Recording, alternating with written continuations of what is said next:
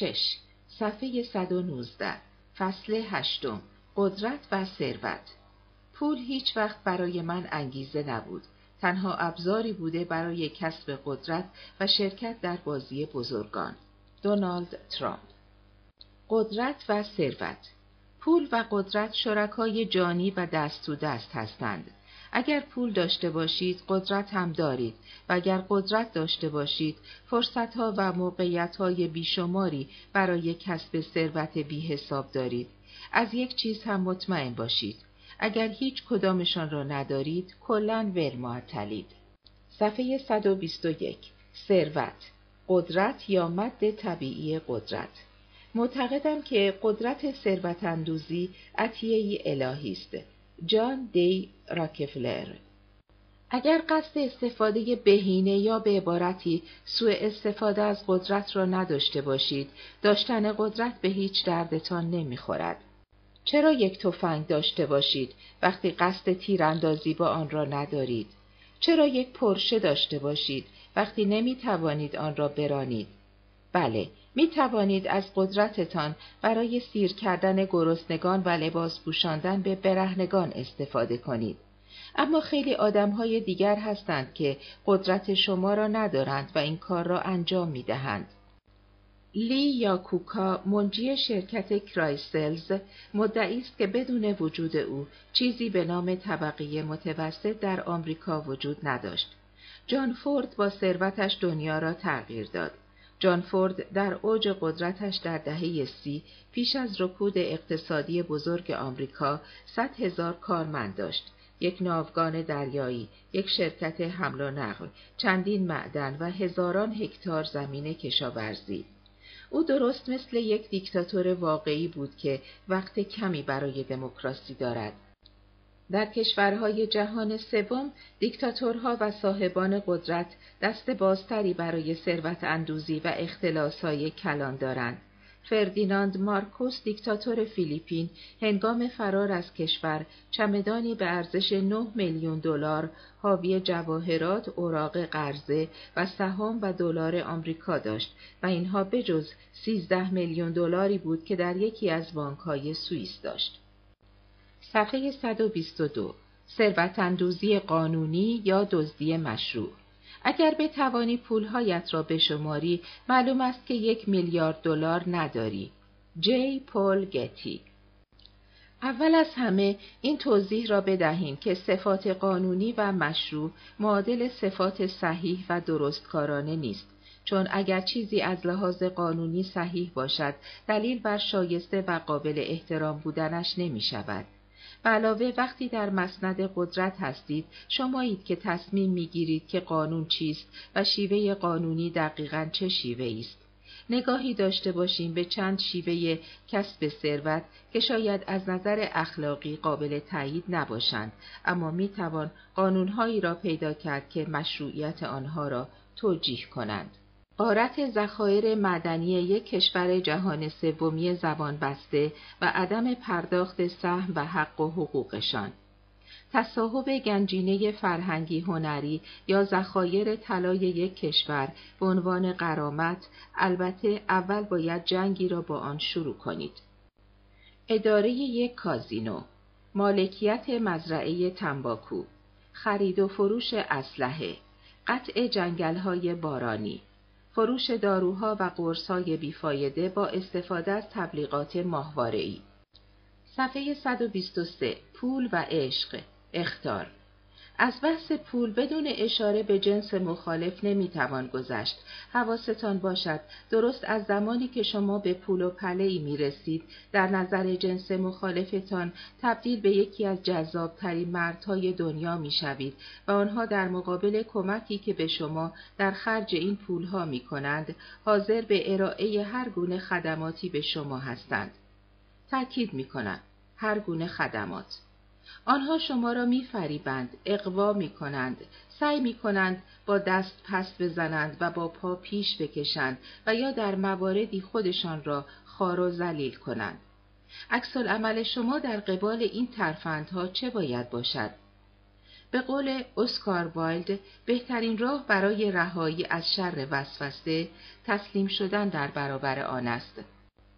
صفحه 124 آل کاپون از 1899 تا 1947 صورت زخمی در چهارده سالگی به خاطر ضرب و شتم یک معلم از مدرسه اخراج شد و دیگر پایش را در مدرسه نگذاشت.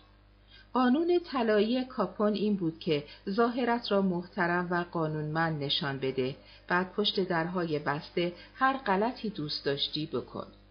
درست در زمانی که روسبی خانه ها و مراکز فروش مشروب قاچاق را اداره می کرد به همسایه ها و اهل محل می گفت که منبع درآمدش فروش مبلمان دست دوم است.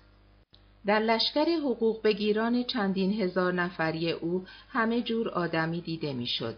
راننده کامیون، متصدی بار، خلافکار، قواد، روسپی، گارسون، موزیسین، علاوه چندین و چند مقام عالی رتبه پلیس و سیاستمدار بانفوذ. هنگامی که سرانجام محکوم و زندانی شد در راکت تنیسی که با خود به زندان برد چندین هزار دلار پنهان کرد و توانست با آن در زندان نیز زندگی مجللی داشته باشد. صفحه 125 برنامه ریزی مالی برای مستبدان. از راه مشروع و قانونی کسب ثروت کنید. اما اگر نشد از هر راهی که می توانید هوراست شما ثروت سرشاری دارید که می توانید بخش اعظمش را برای هزینه های معمول زندگیتان خرج کنید. خرج دور همی با رفقای گرمابه و گلستان، تفریحات سالم و ناسالم، مسافرت های خارجی لوکس، هزینه نگهداری و سرویس زنان و معشوقه های متعدد و کاخها. با تمام این خرج ها باز هم باید مقداری پول برایتان باقی مانده باشد. که اگر نمانده باشد یک جای کارتان ایراد دارد. اساسی هم ایراد دارد.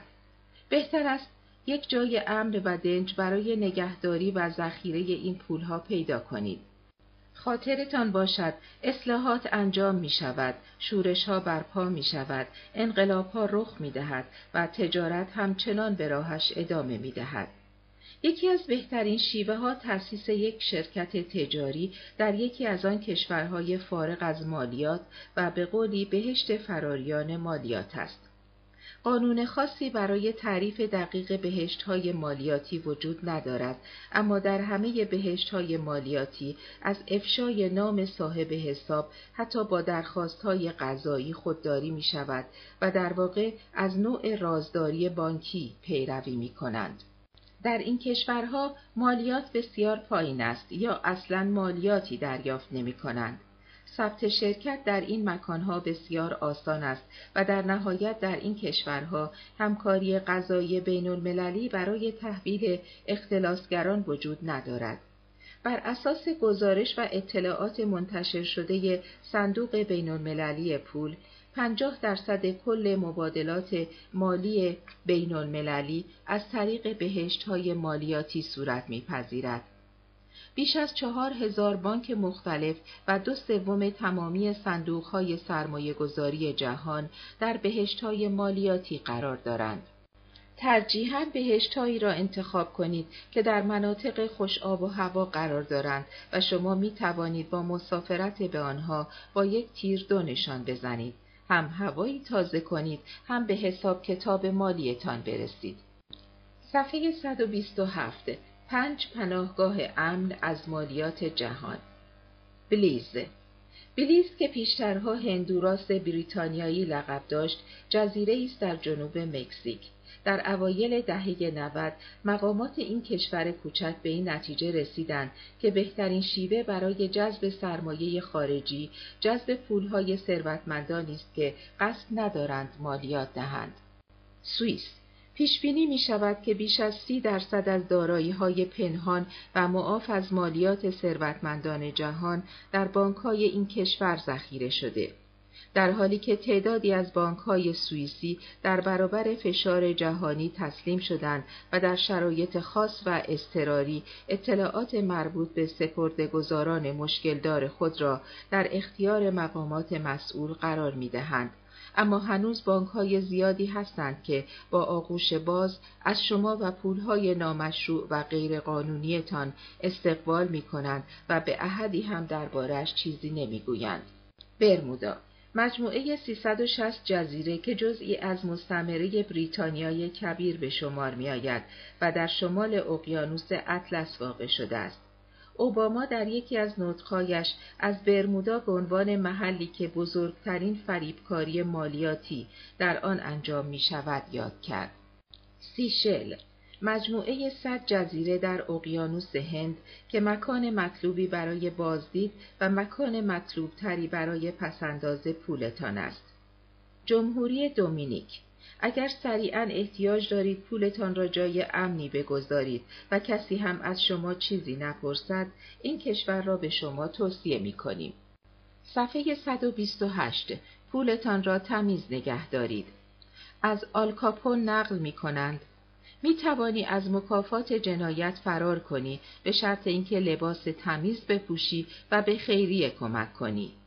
قانونی بودن یا ظاهرا قانونی بودن هدف تمام خلافکاران عصر جدید بوده و هست.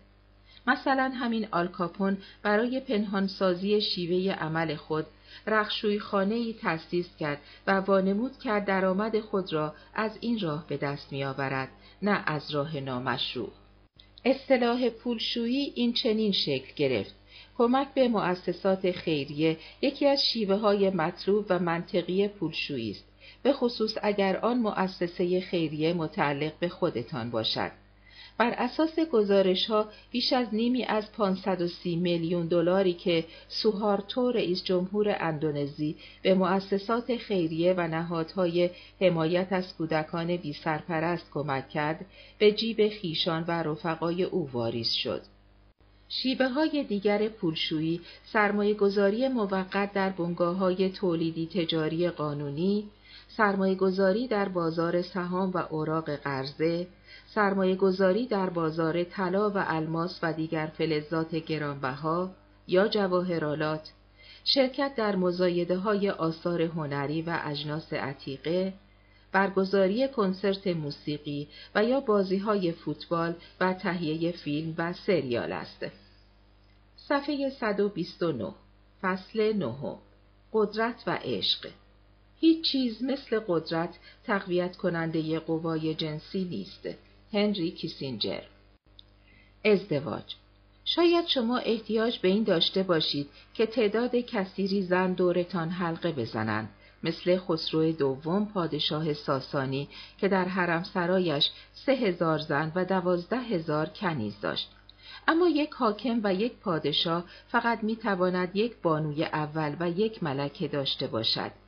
این یک نکته مهم سیاسی است نه یک مسئله عاطفی و احساسی پس باید خوب حواستان را جمع کنید غلط انتخاب کنید و منتظر یک فاجعه باشید هنری هشتم برای رهایی از شر یکی دو تن از چند همسرش مجبور شد دست به دامان جلاد شود.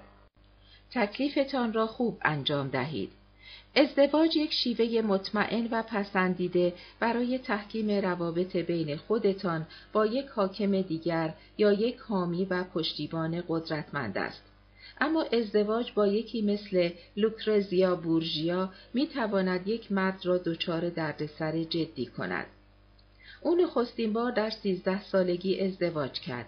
چند ماه بعد از انجام این امر خیر پاپ الکساندر ششم پدر لوکرزیا فهمید که ای بابا کلاه سرش رفته و از طریق ازدواج دخترش با یک آدم بانفوذتر بهتر می‌تواند به اهدافش برسد. اما شوهر دوم لوکرزیا توسط سزار برادر دوم لوکرزیا خفه شد چون معتقد بود سربنیز کردن او بیش از ادامه زندگی مشترک او و خواهرش به نفع منافع سیاسی خانواده آنهاست. صفحه 131 توصیه های رومانتیک برای دیکتاتورها. اگر زنان در جهان وجود نداشتند ثروت اندوزی کاری عبس و بیفایده بود. ارسطو اوناسیس.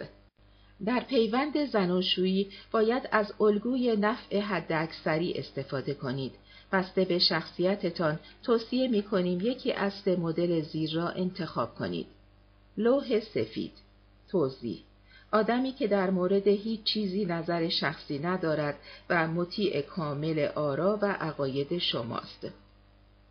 در مورد آوا براون دو چیز می‌دانیم. مشوقه هیتلر بود و با او خودکشی کرد. از نقطه نظرات او درباره هیچ چیز اطلاعی نداریم. اگر ترجیح شما تسلط کامل است، لوح سفید دقیقا چیزی است که نیاز شما را برآورده می کند. نگین حکومت انتخاب ایدئال اگر حکومت شما احتیاج به یک عنصر درخشان و سرگرم کننده برای عامه مردم دارد. فکرش را بکنید بدون اویتا خوان پرون می‌خواست چه خاکی بر سرش بریزد. البته مراقبش باشید در صورت عدم کنترل صحیح شور و شوق او برای دیده شدن می‌تواند عاملی برای سقوط شما باشد. درست مثل ماری آنتوانت ملکه فرانسه. بانو مکبس. گاهی اوقات در راه ترقی ممکن است نیمه گمشده خودتان را پیدا کنید. کسی که خودش را وقف رسیدن شما به هدف عالیتان بکند کسی که در برخی مقاطع حساس و بحرانی حتی بتواند بهتر و مؤثرتر از شما تصمیم بگیرد و عمل کند. درست مثل همسر چیان کیشک که به او در راه بنیانگذاری جمهوری تایوان کمک کرد و به عنوان وزیر هوانوردی دولت شوهرش عمل کردی درخشان داشت.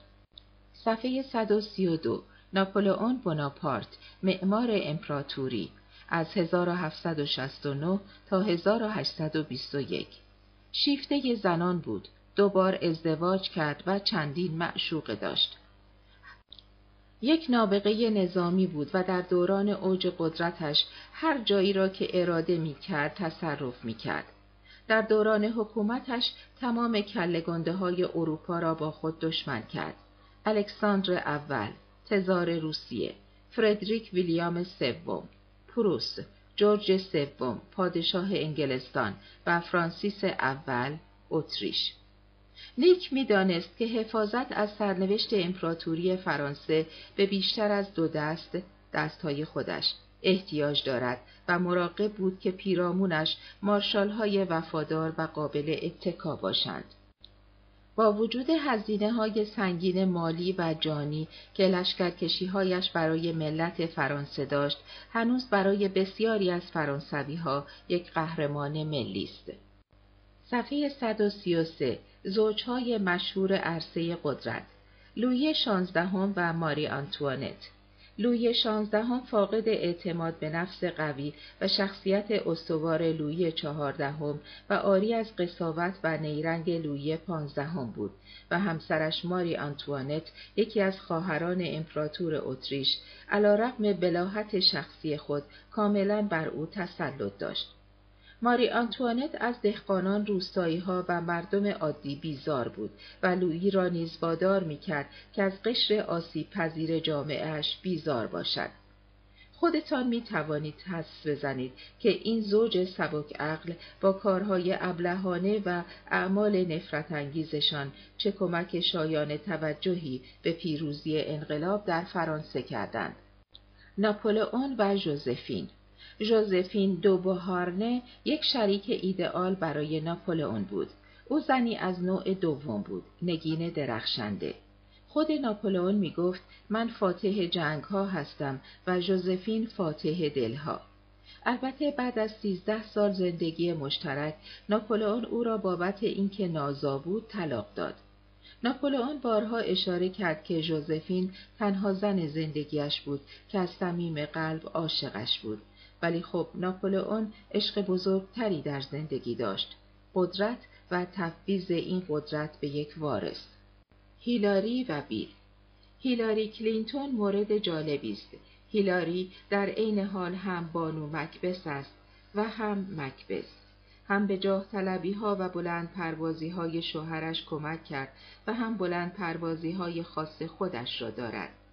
آنها در سال 1975 با هم ازدواج کردند و از آن زمان منافع سیاسی مشترکشان چنان پیوند مستحکمی بینشان ایجاد کرده که حتی رسوایی اخلاقی بیل هم نتوانست باعث شکستنش شود.